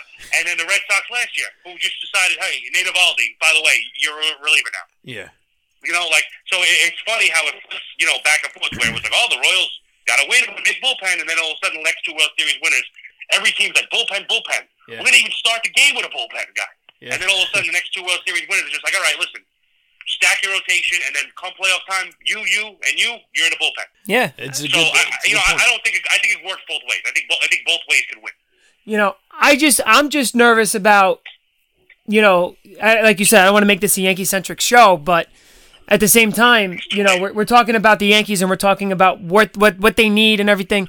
You know, I love the I think the the LeMahieu sign signing is going to go under the radar because he is a contact type of I- guy, yeah, I love that signing. and And a utility guy. and well, yeah, but he's a Gold Glove caliber infielder, and he's a guy that puts the ball in play. And we got burned last year because we couldn't put the ball in play to save our lives. Yeah, I was just gonna say that I think the trend more is, thankfully, with, all you know, Puma's favorite stats of uh, exit velo and launch angle, you know, breaking out the protractors during your swing. Hopefully, that's going. That's going. That's fading out now because the Astros and the Red Sox both get it done with with contact and hitting. I mean, Altuve is one of the best con- is one of the Yeah, best contact exactly. hitters in the game. But I mean, look at all Correa, uh, Bregman. Mm-hmm. Uh, who else they got over there? Um, who, who's the guy? Oh, he's on the team anymore. Uh, Marwin Gonzalez. Marwin Gonzalez. But Kenny could speak to this, allude this better, because when we went with that dynasty, he was older and could actually enjoy that, even though I was on the younger side. I mean, I, I saw. I, I was watching Yankees Classic. Like, I mean, this is a But he, but he could tell you the Yankee that Yankee team just grinded out at bats. Kenny, am I wrong? No, they were. Listen, the, the, those lineups. The, the key to those Yankee lineups was there were no holes. You know what I mean? It was. It was every guy. It was almost like every guy was exactly equal. You know, you had the Ruben Sierras and the guy that could strike out in the middle of the lineups. You know what I mean? But when you got to the Paul O'Neills, Tino Martinez's, and you finally and you got them out, and then you got to the end of the lineup, and there was still, you know, Scott Brosius who was hitting 280. You know, uh, driving in 90 freaking runs at the end of the lineup. You know, it almost seemed like it was everybody was equal. Whereas, you know, if one guy would have the good season, then next year, you know, Bernie Williams had the good year, and then it almost like rotated. It, it was it was a strange. It was a strange team because you just you rooted for everybody, you loved everybody. You just you know one day you were the hero, the next day he was the hero. It was it, it was just it was just different. You know, it was just it was a different era, like you said. I mean, the contact was everything was everybody was a two eighty. Seemed like everybody was a two eighty hitter with uh, with twenty home runs. yeah, yeah. You know, and it was just whoever's turn it was to win the game that that, that week. I mean, the 90, the ninety eight season was. I mean, it was a joke. I mean, it actually bored you. I mean, I remember that year like not watching. You, you just knew they were going to win. No, the, mo- the most exciting the most exciting game was what was game was game one. But what did we lose? One game in the playoffs that year. No, I think we lost. No, we lost two. We lost two. I think we were down We two. two to Indians, right? Uh, you know what? I think we were behind in that Indian series. Now that I think about it. We were down two games to one. That was the that was that was the series. Not Knoblauch let that ball roll up roll up the first baseline. Game two. Correct. Correct. Correct. So we lost those two games. and That was it in the playoffs. But 125 and 50. It was it, you know that team was just that team was just Yeah, but those, those teams were stupid. I mean, it, it, it really was. It, it was just crazy. I mean, you can't even compare the way these teams get built nowadays. But just like you said, watching the Red Sox last year, when Mookie Betts came up and JD Martinez, it seemed like JD couldn't get JD Martinez out last year. I, I mean, he just fouled everything off. You know, you just couldn't put him away. Yep. You know, it was like it was scary every time he came up to the plate. You know, you, you, we have guys who put fear in your heart, but you know, a guy like Judge, you know, yeah, as a Yankee fan, he comes up and you're like, all right, he's either going to hit it a ton, or there's a strong possibility, you know, he looks bad on three straight pitches. Yep. You know, You know, I mean, and, and I don't think there's a bigger Judge fan, you know, than me. Obviously, you know, I just as a diehard Yankee fan, you can't can't knock the guy at all. I mean, he's got MVPs in his future. He's not that kind of hitter. You know what I mean? But maybe JD Martinez wasn't that kind of hitter when he was, you know, Judge's age either. So let's see if Judge makes it. You know, he so far has made the adjustments to make himself better and better.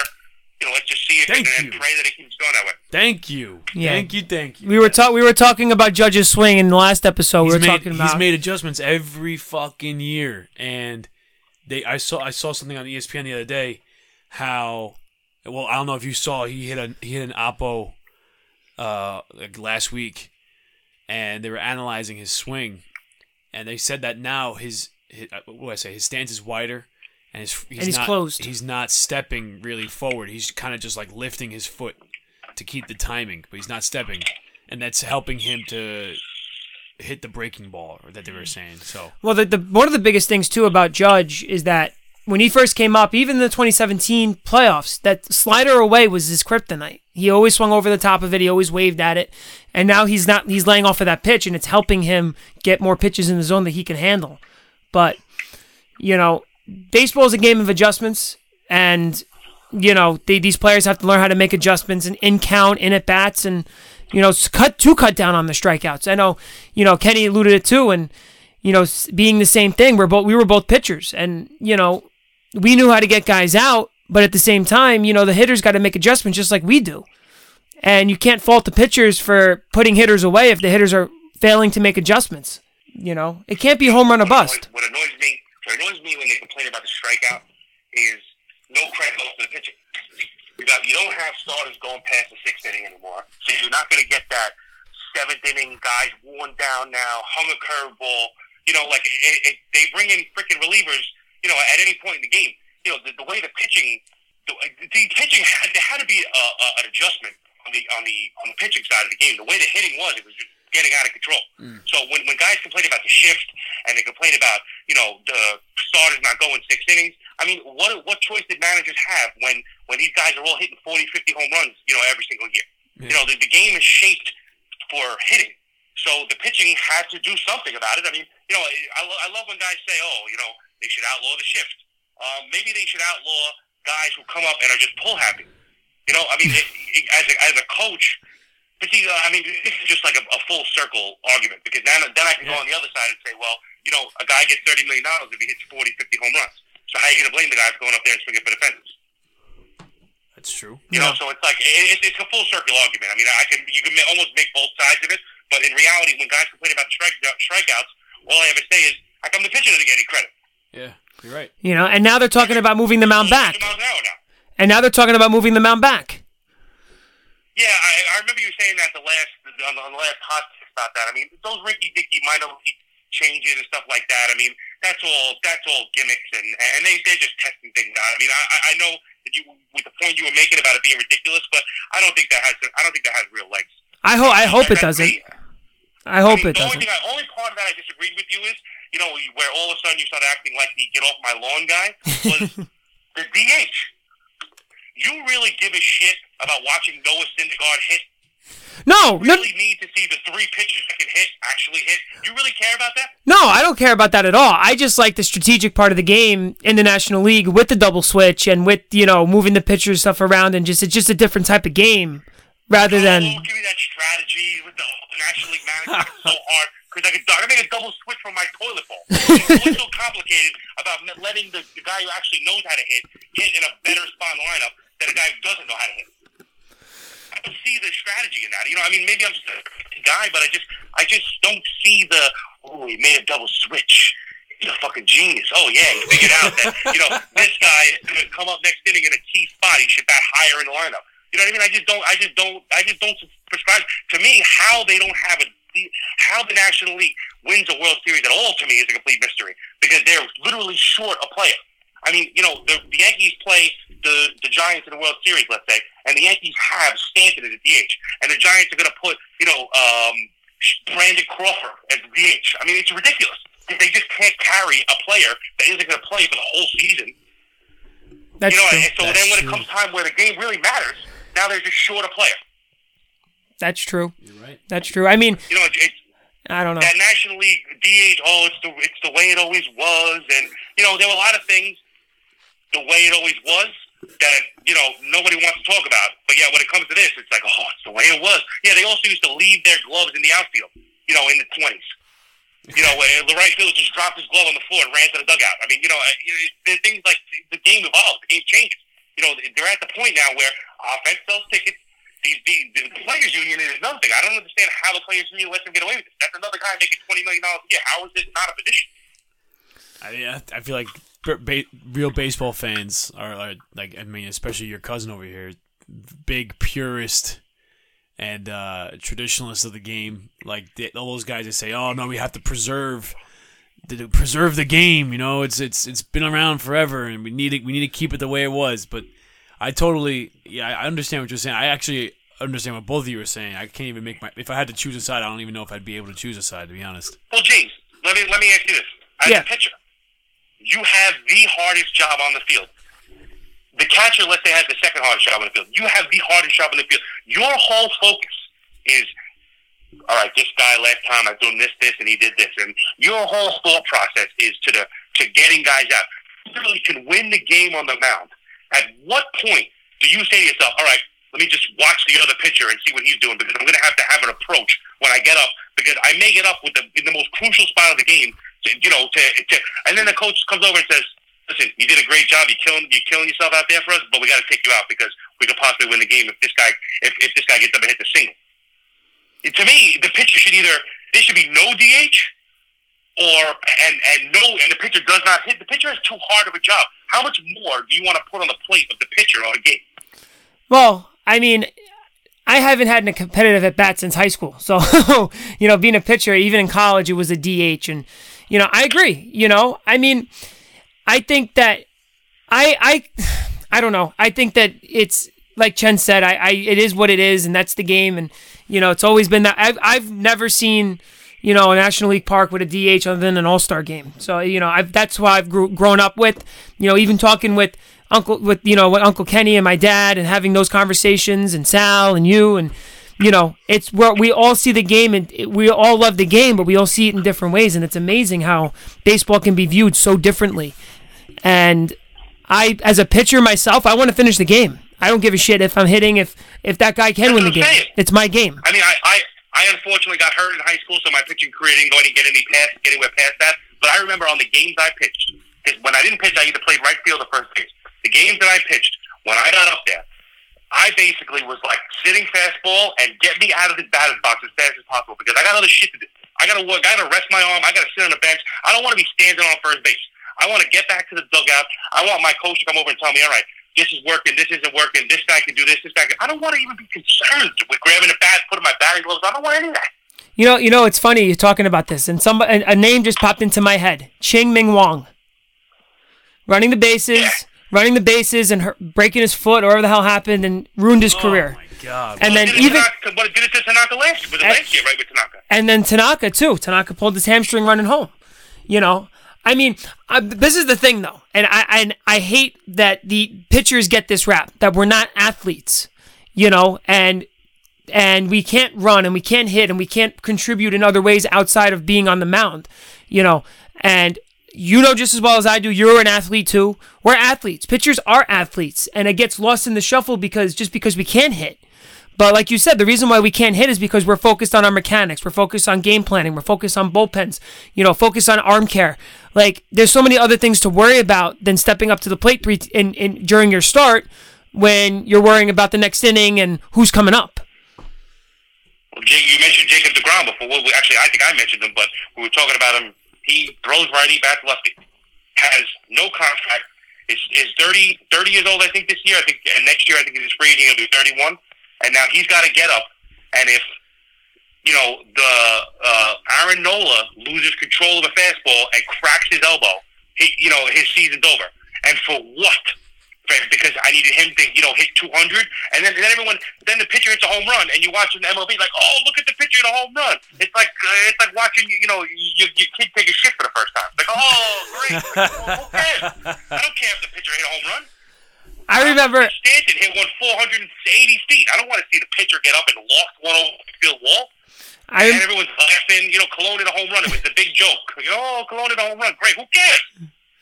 you know, I, I, I, you know, it's nice to see another side of the, another side of the coin, you know, and I just think that the reason why I brought up the DH in the first place was because they were comparing moving the mound back as this new f- sexy rule, just like added when they added the I DH. I saw that. That went in one ear and out the other when I read it. I said to myself, "That's that's a joke." That's my- that- hard enough as it is. That was my point. That was really why I brought it up because I think it was asinine for that they were they were they were comparing the two. You know, I think that if they're going to make a change with the pitchers, they just lower the mound a couple inches. You know, it's ten inches right now. They lower it to seven. You know, that's the only Yeah, I mean, realistic thing they could do. Bob Gibson.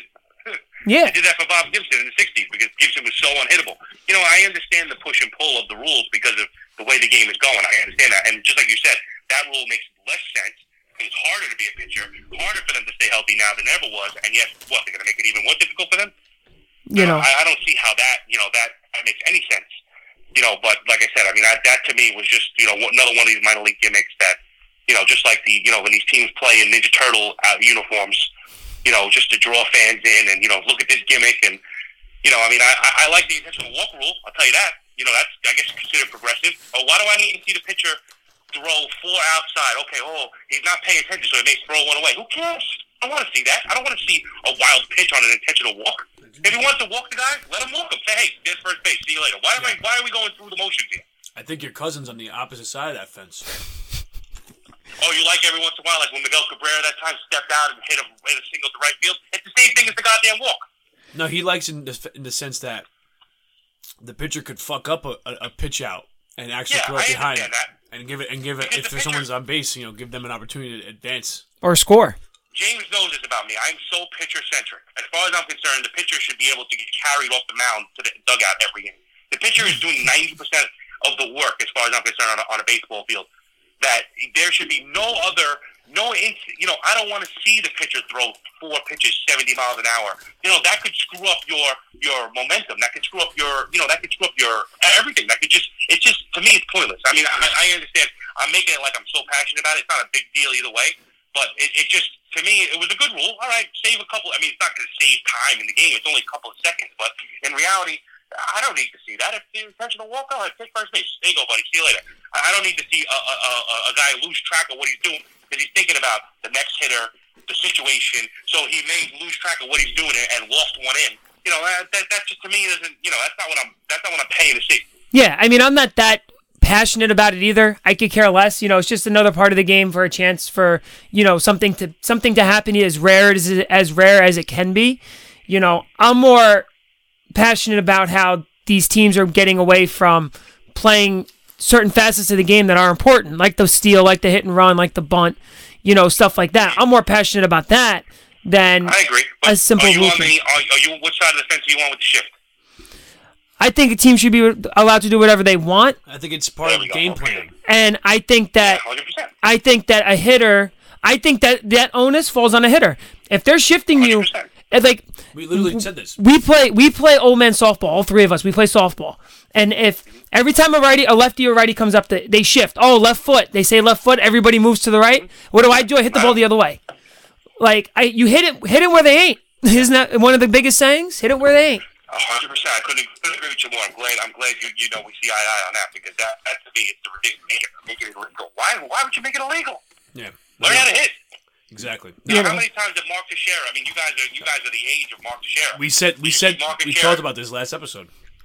hit that ball to the guy standing ten to twenty feet behind the second base grass, and and he, and he looked all dejected. Like, dude, you knew he was standing there.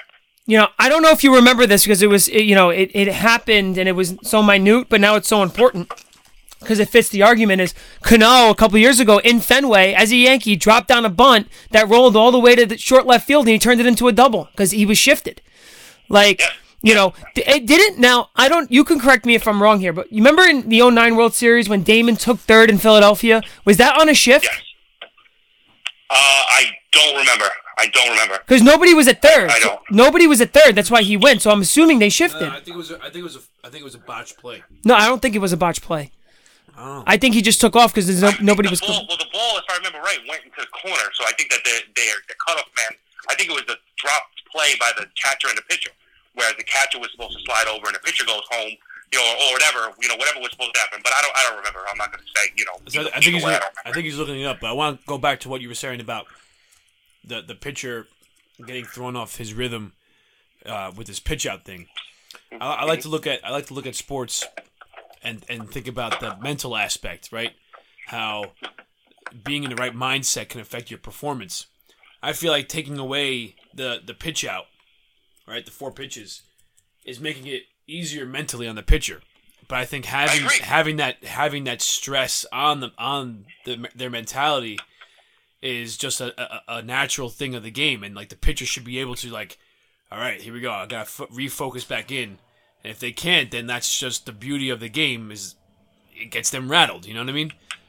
Yeah, I mean, I, I don't, I don't disagree with you, but I'm sure you're gonna, you know, where I'm gonna go with this. But I, yeah, I, I totally, I totally agree with what you're, what you're saying too. That's why I, I mean, everything, every point you've made is is spot on. Yeah, it's not talking about the in, in, the intentional walk rule is really minute compared to some of the things they want to No, change. I know, I know, I know. I'm just, But- I'm just saying. But But then again, I also, as old school as I want to think that I am, I also do welcome all these metrics where they say it's not worth it to bunt, to give up the out, you know, or, you know, I, I do give some validity to this, you know, uh, to, to that stuff. I mean, you know, I, I do think that it does have a place. You know, baseball was always uh, an over stat analyzed sport to begin with. It's part of the beauty of it. You know, I, I don't, I don't, I don't miss the bunt per se. You know, but like you, like, like the point that you were making in the last podcast, sometimes you need to do it. Yeah. Why you wouldn't practice it, I don't understand. Because just like the time, like uh, when when the Red Sox came back on us uh, for the four games, and you know they got D- Dave Roberts on first base, and he stole second, and you know that, that those kind of moves need to be done every once in a while. It's kind of like the onside kick. You don't do it every time, but sometimes when you need to do it, you should know how to do it. Right. so I found the Damon play that we were just talking about. He singled, and they were shifted because guess who was at the plate? Teixeira. Oh, there you go. So he he stole sec- he stole second base. The third baseman was covering second, and the throw was a short hop throw. The run the, the third baseman came in front of second base, and he just took off for third. He jogged. He jogged to third Which base. means, which means obviously it was either the catcher or the pitcher. Most likely, probably the catcher who should have been at third base. The in the in the video here that I, I paused at, uh, the pitcher was running to third base. So the pitcher was it was the pitcher's job to cover third. There you go.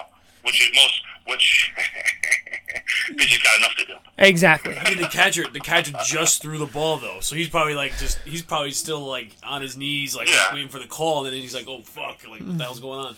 You know. to share, happens all the to The only share time, the only time I get mad at the pitcher is that ground ball to second base when he doesn't, you know, in between second baseman and the first baseman, he doesn't cover. To me, that's like the only that and the wild pitch, you know, covering home.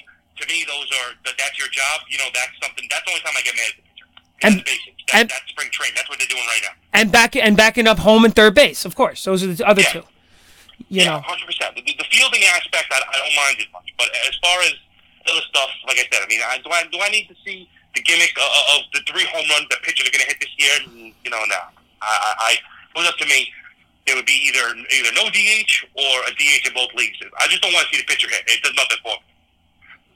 Okay, I, I could un- I could understand it, and that's the thing. You know, I could see both sides of the argument, and you know, I I'm not so I'm not so hung up on the fact. I wouldn't be upset if they added the DH to the National League, and I wouldn't be upset if they didn't. You know, it really wouldn't bother me either way. You know, I just don't want them to make major rule changes to like, you know, Oh no, it bothers me. I don't know if I made it clear.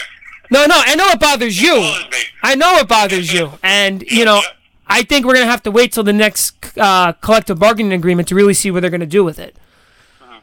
You know, which is 2021. I think that you'll see some changes there with with some of the rules that they're trying to pitch pull. I mean, you know, but the main reason why they made that in, that intentional walk rule was to save time, and it's really not that big of a time saver. You know, how do you feel about the pitch clock? Um, I don't think it could work. You know, the way the game is built, I think that they have to make adjustments because it's a business first. No matter what, you know, how much we love it, and you know, it, it, they have to figure out how to get the young people into the game, and you know, whatever they have to do to speed it up to get more money into the game and the game keep going. Because I'm not an NBA guy at all, you know, and, and the young kids seem like they're all they're very NBA centric, you know, and I wish that more young guys would care more about the game. But I do understand that in the Instagram era and the Facebook era and the, and the, the Twitter era, baseball players are not not what's happening. You know what I mean? So I, I can understand them doing whatever they have, whatever they have to do to, to help the game. i- i- Is, is I'm good for. Well, as long as it doesn't, it, it, as long as it doesn't screw with the integrity of the game, I'm, you know, I'm all for it. that and that's my thing. I don't want them, I don't want them to screw with the integrity of the game. And the thing about baseball and their superstars is that, you know, if you go if you go see Mike Trout, you're only going to see him three times on the field. He might get one ball or two balls hit to him, and he might go 0 for three. And you're like, this is our superstar. This is the superstar that everybody's talking about. As much as I defend the pitchers, I don't, I don't like the bring in a lefty, bring in a righty, bring in a lefty. As far I'm, I'm all for the, you know, figure out a rule where the guy got to pitch to three hitters or something like that. You know, mm-hmm. guys should be able to get both sides of the plate out. The specialist thing when it comes batter to batter, that is annoying. I mean, you know, i- if they could learn how to do it faster, then maybe I would be okay with it. But it just does take forever. I mean, you watch these playoff games sometimes. Play- Playoff baseball to me is like I, it could last ten hours. I could care less. But hmm. I I don't need to see a game in June where a guy is, you know, they, they're doing matchups, you know, all night because, you know, even in September when they expand the rosters and they start getting stupid with the pitching stages. I mean, you know, I, I don't love that. I don't have the answer, but I think that could definitely be addressed. Well, what what's what what doesn't make sense, and Show, Buck Showalter said it too, is you play four or five months out of the season under one rule, and then in September you're playing under different rules because you have expanded rosters. Why are we expanding the rosters? You know, Yeah, I agree with that. I agree. you know, if you're gonna expand it, maybe go from 25 to 30, or maybe just have 30 guys all season. 30 guys all season. That's it. You know, I I, I, I, I agree with that too. You know, with the 40 men and this, that, and the other thing, and blah blah blah blah. You know, it's just too much. But, um, is there is there anything else that we haven't covered? We, we didn't talk about OBJ. Not yet. I don't know. Do you uh you have anything to say about OBJ? uh, Even though you're not a Giants Yeah, fan. Well, one thing, one, one thing I'll tell you, like I, like I said in the beginning, I'm a Bills fan. For, you know, Bills fan, die hard. I'm a baseball fan, die hard. I can talk about the Diamondbacks, you know, Oakland A's game at 10 o'clock on a Tuesday, but you know, and beyond that, you know, I, I don't think I'll be much good to you. Because he did say he's a Bills fan. He's not a That's he's right. not a football fan. and hockey. When the Rangers, well, like I said, when the Rangers are relevant, we can talk hockey, but it doesn't waste much, doesn't pay to waste much breath on them. No, they're re- they're rebuilding and they're about a year or two away. Listen, I'm, I'm very grateful to you guys for, for letting me come on. You know, I really, I really enjoyed it. I really am. No, it was great. It was great having you on. It was a great conversation, and I'm I'm happy you enjoyed it. Listen, well, the baseball season hasn't even started yet, so you know, anytime you, you know you got some time to fill, I can, you know, I, I can rant a little bit more about how much I love pitching and Brian Cashman. bring bring back cousin Kenny. Cousin Kenny. right, guys, thank you, thank you for the opportunity. I appreciate it. Well, th- thank you for coming on, Kenny. We appreciate it. No problem, guys. Have a good night. You too. Bye bye. So that was our hat winner, uh, my cousin Kenneth uh, from the Bronx. So another Bronx native on on the show.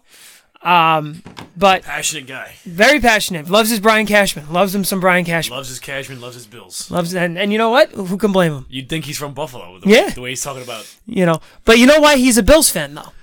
Because he's the the Bills are technically the only team that play in New York. And that's that's his reasoning, and I understand that. The Giants play, the Jets play in I can't believe I didn't even ask him that question. you know, he said it. And like quick, quick said it. But, you know, my parent my family are Giants fans and we bust his nut all the time over Bust his nut. bust his nut. All bust right. his balls all the time on on that missed field goal in, in ninety one. So, uh, wow. Um, let's So- talk, let's talk about Beckham before we get into anything else. Yeah. I mean, this is so the biggest news that, that that's happened, and we haven't even touched on Le'Veon Bell either. so the NFL football season uh, off season has officially started. Free agents are going all over the place. You've seen some big names already signed. Uh, yeah, but these aren't free agents; these are trades. Well, this bro. is oh, the OBJ thing was a trade, but like Earl Thomas is with with the Ravens now. and who they just signed uh, Mark Ingram too. Mark Ingram went to Baltimore. Um, you know, You see who the Rams got? no. Eric Weddle. Oh yeah, it's right. Eric Weddle now another you know another secondary help which they needed. Yeah, So it helps that. that's a but great pickup. but now let's let's talk about OBJ. All right, so yeah, Puma, you are a Giants fan, and um, I'm gonna let you say how you feel about the trade, and then I'll offer my perspective. So the trade. So last night I was He was, he was watching a movie. I was going to I was went to see a movie with a friend of mine and who's a Jaguars fan by the way. We're gonna bring him on. He's coming on. My friend Kyle. He's a Red Sox and a Jaguar fan, so it would be a nice mix. He's actually gonna come in Sarasota. he just likes to piss people off with his fanhood. Exactly. But you know what? He loves his Red Sox. He's an actual fan, so I can't I can't uh He's a Laker fan. and he's a Laker fan too. He was a he was a Ken he's a big Ken Griffey fan. Oh yeah, Big Ken Griffey big, fan. big Griffey guy. But um anyway, um so I get an update on my phone and it's OBJ traded to Browns and I'm like like completely sideswiped. Like I had I was, you know, the news is is we're not trading him, we're not trading him, we're not trading him. you know, this, this came out of nowhere. so you know, you just signed you just signed this guy to a brand new contract. Uh, what was it? Five five year, ninety million dollar contract just last year, and now you deal him. You know, you deal him for yeah, but man, Jabril Peppers, Hmm. the seventeenth overall pick, and the ninety fifth overall pick. So break that down. It's the first and third round. yeah, the first and third round. So on ESPN, I'm looking at their their breakdown now. It says the Browns got an A and the Giants got a That's D fucking plus. bullshit. So The fuck is that? I saw All right, all right, I agree. The Browns getting an A because they got fucking Beckham. Mm-hmm. But they also gave away a first round pick, and they gave away a young safety. But the Giants getting a fucking D plus? Are you kidding me? I I mean I don't know. Where were the Giants going, huh? they weren't. They weren't ready to fucking win with him. so now So you just got another first round pick. They didn't have to give up their own. They got a third round pick, and they got a young defensive player. What the fuck is wrong with that? It's starting to sound like you're a Giants fan D now. plus, dude. You're more upset about it than I am. This is bullshit. um, so my take on the whole thing is, I'm not. I'd love to hear what Stephen A. has to say about this. Well, I was listening to Stephen A. and he was like, "I am not happy this morning." He was just going off. Where And were you? Where were you going? you were not winning this year. I I think that in the grand scheme of things, I loved Beckham. He was he's a he's an all pro special talent. You know, he had that catch in his rookie year with- against Dallas, that one handed Yeah, falling down yes. behind the head catch. Yes. You know, he catches everything thrown at him, but you know, but Shit, it's not fucking working. But no, no, no. It's not that it's not fucking working. It's that he's got so much other fucking baggage that comes with him. He's too much of a fucking prima donna. So what I was gonna say is like now you think about it. I don't know if uh, this this kind of hit me later on in the day. I forgot that uh, him and Jarvis Landry played on LSU together. Yeah, and he, they were angling and- for and Landry, to, Landry is with the Browns, and now. they were angling for Landry to come to the Giants last year. So now you got So- college bros linking up. They're both big fucking personalities. They're both gonna want the ball. I don't think that's going to be an issue.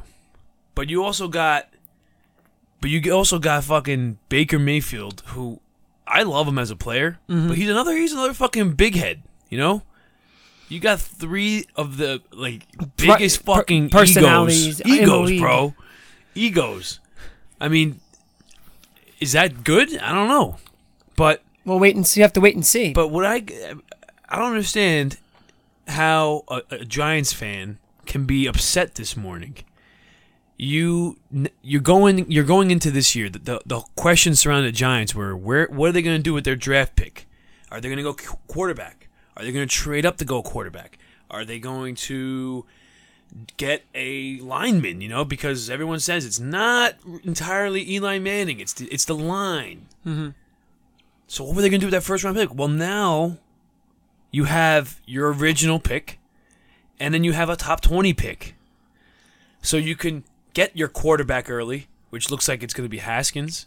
well, it's we're, we're thinking that, and then we're watching ESPN, and it says that they might not draft a You know quarterback. what? E ESPN also reported that uh, fucking Antonio Brown was going to your cousin's Bills too. So fuck them. They can go kick So, rocks for all I'm concerned. so as a Giants fan, as a as a Giants fan who's invested, you know, I'm not upset, but I'm not happy either. You know, I I, I don't understand why you you, got rid of- sign him to that five million dollar Yeah, yeah. five, five year ninety million dollar contract and then trade him a year later. You know, why not trade him the year before? You know, like if you're gonna trade the kid, you know, and I think that they weren't winning with him. So it wasn't like they were winning with him and they traded him. He had too much off the field baggage. You know, he's he can be a me guy. He's not a team guy. And no matter how much he how much he wants to hide that, I mean, he fucking You know, he he's all about himself. He fights fucking kicking nuts. you know, and then gets married to one. You know, you know, I, I don't know. I mean, I, I guess I dealt with all that shit because he was a giant, but he wasn't a giant. You know what I mean? Like, you know how like you say, oh, you know, this person like with the Yankees, oh, he was never a Yankee. You know, Uh, what's Like- his name? Uh, you know, fuck, what the fuck but- is his name? but you know, Tight end back in the day. Jeremy Shockey. Shockey. You know, Shockey wasn't a giant. You know, Shockey wasn't even. Shockey got hurt. Kevin Boss came in, and Shockey was in a press box for that super uh, that first Super Bowl, and then he didn't even go to the fucking parade. And then he's playing for the Saints next year. The next year, you know, football as much as he's an impactful player on the field, football is such a tight knit family team first type of sport. You need to back up your players. You need to be, you know, Instagram and, and being on Instagram and having fun in the locker room and everything is a fine front, but it's a front. You know, do you really think Eli Manning is happy that he throws a bitch fit every time he doesn't get the fucking ball? Do you think that Eli Manning's happy every, happy every time he sees his stupid fucking faces on social media every Sunday? Yeah. I'm saying Eli Manning's stupid faces. He's known for those stupid faces. Well, he Eli Manning looks dazed and confused. It looks like he's high every fucking day. Well, my my thing is is that they it's not like they have no receivers now. They still have Shepard, They have Shepard. They have Engram. who's a good receiver. You know. Uh, he's not a Beckham, and Engram, who's also good. They're both young still, You know, both on the but- rise, and they have Barkley, obviously. Yeah, but you know what it was with with the Giants. With the Giants, it was they have the offensive weapons.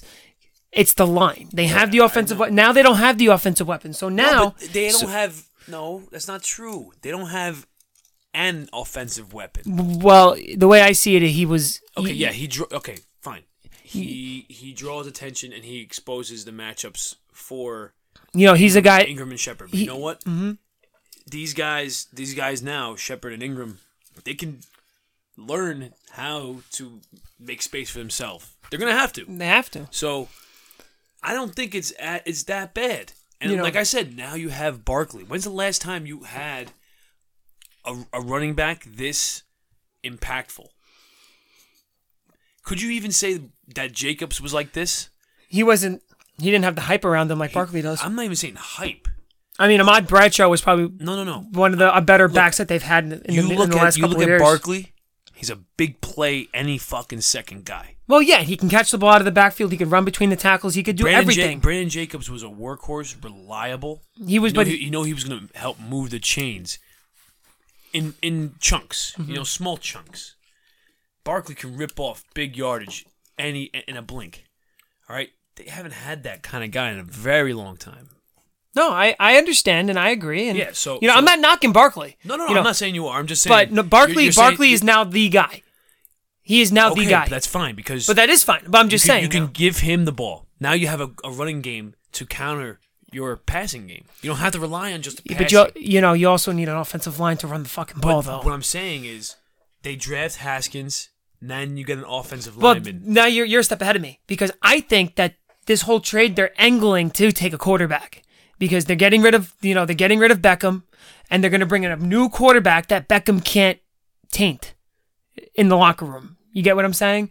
You know, because I saw something on CBS that came up that it was they traded him because he was a pain in the fucking ass. You know, they couldn't deal with him anymore. You know, Shurmur didn't like him. You know, there was other things other things on the field that he did, like not diving for that onside kick against the Bears last year. You know, not you know, calling out Eli Manning not- not- about not getting the ball in Philadelphia. You know, there are some things that happened that you really want to bring a rookie quarterback into. You know, you got to look at a rookie as a, as a as a virgin. He's a virgin. You know, you don't want to taint him with a whore. You know, I know I'm saying OBJ is a whore, but you get my comparison. Just called OBJ a whore. Well, you never know. Never know these days. But you know, my Studio. my my take my take on it is not happy, not upset. I'm more in the middle. I'd be fucking ecstatic. You know, yeah, you got it. You got to You got a somebody to replace Landon Collins and Peppers. You know, you have that pick now. You have two first round picks in the top 20, one in the top 10, one in the top 20. Now, what if they did this? What if they went? what if they packaged the deals and traded up? Well, I'm not even saying package the trade, the picks. If they use one of those picks to trade up, I mean, I got the draft thing right here. So, you know, it looks like the Cardinals are going to draft Kyler Murray. That's what it looks like. man. I, I That's what it looks so. like. No, no, no, no. I think they trust Rosen. You know, you know who makes might make the most sense? Try to slide in, slide right in front of the Raiders, and trade with the Jets, and try to swap places with the Jets. Yeah, I mean, the, Because the Niners Jets, are going to. the If Jets don't need a quarterback. if if the Cardinals if the Cardinals don't take Bosa, the Bo- Bosa is going to go to San Francisco. So Bosa is not going to be there for the Jets to grab anyway. That would be the player they want. So unless they can move up and trade with one with the Niners or the Cardinals, and then the Giants can trade with them and get in front of the Raiders, because I don't know if the Raiders draft a quarterback. They might. You know, and what if the Jaguars now, and the Jaguars are out of it because now they have Nick Foles yep. now. So the only team legit, legitimately in the top ten that needs a quarterback is the Giants. The Broncos, they they just have they have Flacco. I mean, he's short term, but they're not going to draft a quarterback this year because they just traded for Flacco. The Bills have Allen. The Lions have Stafford. I mean, all these teams except for the Giants have some type of future at the quarterback position. Yeah. So So honestly, it, I wouldn't move. I would stay at six. Well, One, uh, Ky- Kyler Murray tough or because Haskins or Murray will be there. the Cardinals could take Murray, but like you said, it's how much do you value uh, Haskins? Do you see him as the better pick for Murray, and that you feel like he's going to be there by the time you pick? That's different. I don't know. But if they can trade up and then maybe grab, I think they need to draft an offensive lineman in one of these first. I think picks. that they, they can get an offensive lineman at the seven in seventeen. yeah. Um, but that's my take. You know, I mean, and with the Jets going to Le'Veon, the Jets getting Le'Veon Bell. You know, eh, everybody was saying he was going to the Jets even last year. Everybody thought he was going to go to the Jets. So, you know, I'm happy because they just had a, a linebacker back out on them. At least they, you know, they got a linebacker. They signed a linebacker and they signed. They got Le'Veon Bell, and now they have a young quarterback. If I'm a Jets fan, I'm excited. I don't know about that. It's just the Jets are another one, man. Is it ever exciting to be a Jets fan? The Jets are like the Mets. I mean, Promise, hope, disappointment. Every single fucking year. It's funny how how similar the Jets and Mets like runs were. You know, yeah, yeah. I mean, they're the lovable team. Like, oh, Yeah. the Jets. They're- They're, they're- they're- winning with defense and the running game. Their quarterback sucks, They're- but they're getting it done. they're the lovable The losers. the fiery coach. They're the team you love to The hate Mets. and hate oh, the love. young, the young stud pitchers. They're not really hitting the ball much, but they're getting it done. You know what the you know what the joke is, right? what is it? Do you know why Met Met fans are Jet fans mostly? Because they, they can't fucking spell. That's a stupid joke. Yeah, well, it's stu- it's true because the Mets the Met the Met fan and the Jet fan mostly Oh God, here we go. are very Can't wait for our Met Jet listeners to call in. well. No, I'm not. I'm bashing them, but they're they're so emotional in the sense of, you know, one thing happened. They expect their team to do right by them, and they never do. It's like the the girlfriend that keeps cheating on you that you keep going back to. You know, you expect for them, oh, this year's gonna be different. This year's gonna be different. It's the same shit. This year's gonna be different. It's the same shit. You know, like it, it's they're like the you know that's what I mean. You know, it's the team that the, these teams are the teams you, that you love. You you hate that you love them, and you love them that you hate them. You know what I mean? Yeah, I guess we're we're just spoiled that we're Yankee fans. We were You know. blessed. We were blessed by the baseball gods. Yeah, you know, thank the Lord Jesus Christ. Amen. But um, I think it's time to play a little game. Oh fuck! Wow, we fucking completely forgot about this. Mm, I didn't forget. Okay. Without further ado, we need to get some theme music. You say that every Yeah, show. We, we do, man. All right, so it's time to play Guess That Hat. Oh man, he's he's getting ready. He's stripping down. He's taking the glasses off. He took his final sip of whatever. What, what the fuck is in that cup? Sprite. Let me tell you guys something. Puma's a, a skinny, a skinny fucking guy. He eats a lot of shit sometimes. Drinks soda. And he doesn't fucking gain an ounce. It'll catch I up got- to me. Don't worry. I have a fucking share bag, share size of peanut M and M's over here. I'm probably gonna fucking explode tonight. All right. anyway, uh, five facts. Let's not get too crazy. We have a nice little list here prepared. Today we can we can go back and forth because we're we're a little prepared. Are you trying to say we're not prepared? No, no, I'm not prepared. You're prepared. I'm not. All right. Let's see. Oh, I almost said the, the name of the team. Uh, this team is recognized as the first official professional baseball team. The first game was played in 1869 and were then known as a different name. Ah, shit. Should I give that? Should I say this? I, I don't know if they would guess this team with that clue. Maybe not. Go ahead. All right. The first game was played in 1869 and were then known as the Red Stockings. So, fun fact. Well, this is just a side fact. This is not a World Series hat. For the first time in three weeks, I'm not wearing a World Series hat. Oh yeah. So this is no year needed. No Just- year Just the needed. name of the team. Just the name of the team. Just make it clear, because you know my cousin said that it was a little unclear. No year, just the team. Okay, so their first World Series was won in 1919, but has a tarnished legacy because that was the Black Sox scandal. So there's fact number two. Uh-huh. Uh Let's see. Fact number three: Baseball's first televised game was between this team and Brooklyn at Brooklyn's Ebbets Field. You got a year? There is no year there. There is no year there. Okay. But let- let- let's think about television. Think about uh, when when they would televise games and put two and two together. Okay. So we're on number four. Did you do? You said that they were recognized as the first professional team, right? I did. So here's another one. Because since since they were recognized as the first official professional baseball team, they also have a recognition of the first game of professional baseball was played in this city from 1876 to 1989. Only twice did it not occur. Only 17, uh, 1877 and 1966, and it was because of rainouts.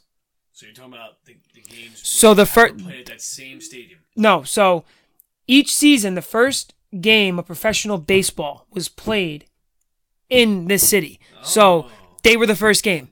Oh wow, Yeah, so they were always the first game of the year. that's beautiful. That's So- a, that's a beautiful fucking thing, man. What a way to honor this, the first team of baseball. Nah, nah. How about this one? That's a that's a that's a name right there. Okay. Can you pronounce that name? Oh hell yeah! Ready?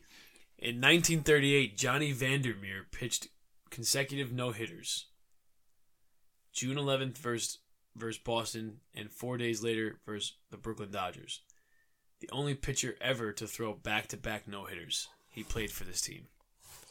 So I know what you guys are gonna do. You're gonna type in Johnny Vander Meer. You're like, oh, what team did he play for? What years? There it is. Boom.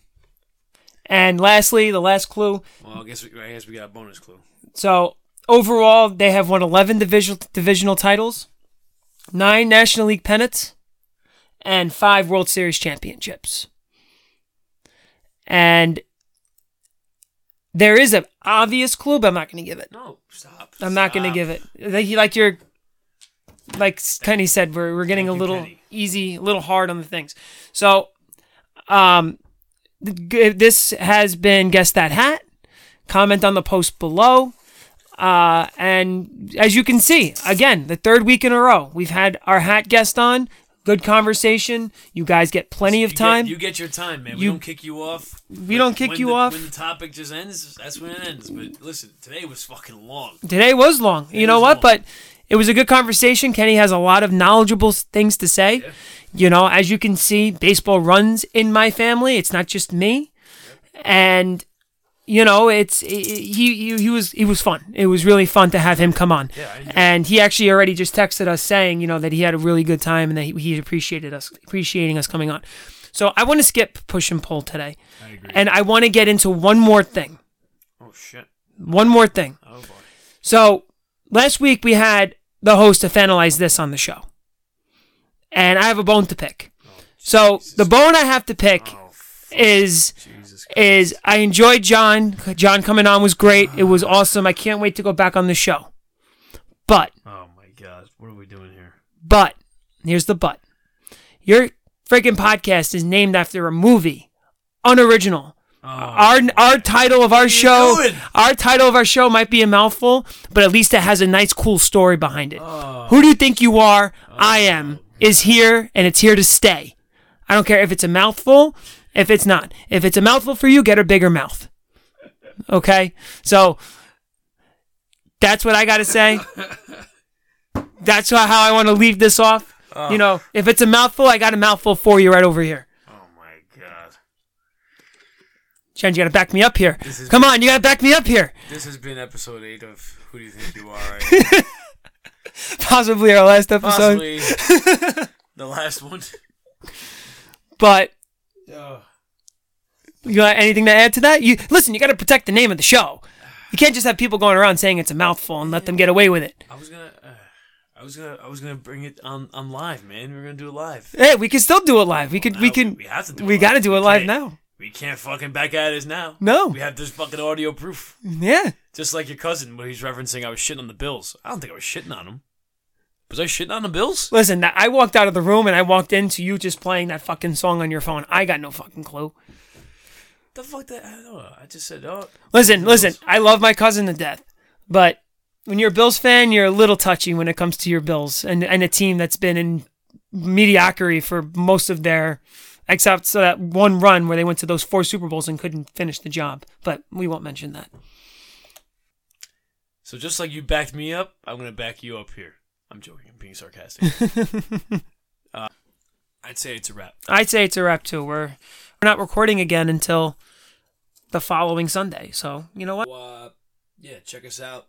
You know, we, we've we've seen a nice little spike in the listens, so we appreciate everyone out that's going out there and turning the show on, hearing us talk about sports like two fucking idiots. We think we're the fucking pros. um, but please, we want to hear from you. Besides the hat trivia, we want some questions that we want you to we want you to submit questions that we should answer up here. So You want to do just sports questions, or you want to do anything? man, anything, whatever. Jens, what the fuck was it like when you had your your ass cyst? I don't fucking know. Right? I'll share that story with the world. So, uh, send us a message on Instagram. Who do you think you are? I am W D U T U R I A M. Right? Yeah, and I would look really nice in a fucking t-shirt too. by the Um, way, Oh God, he's still he's still on it. Uh, Twitter, tweet at us. We don't really check it much because we don't get anything on there. we're so- more Instagram guys than so Twitter. Just fucking just tweet at us if you want to. Um, answer the trivia. We just need the name of the team, and maybe I'll let you do it today. You got anything else to add? No, just hit the subscribe button, write us a review. You know, give us that five star rating. You know, we appreciate the reviews. We already have one, so just hit the review button, hit the subscribe button, um, and you know we're we're building an army. So let's keep building that army, and you know we uh, appreciate every single one of you. So that's all I have to say. They did it. No, the nets off the moorings. Nets off the moorings. Oh, wait, uh, is it review? Anyway, I just have one more thing to add. Do you? Who do you think you are? I am. Ciao. Come se dice?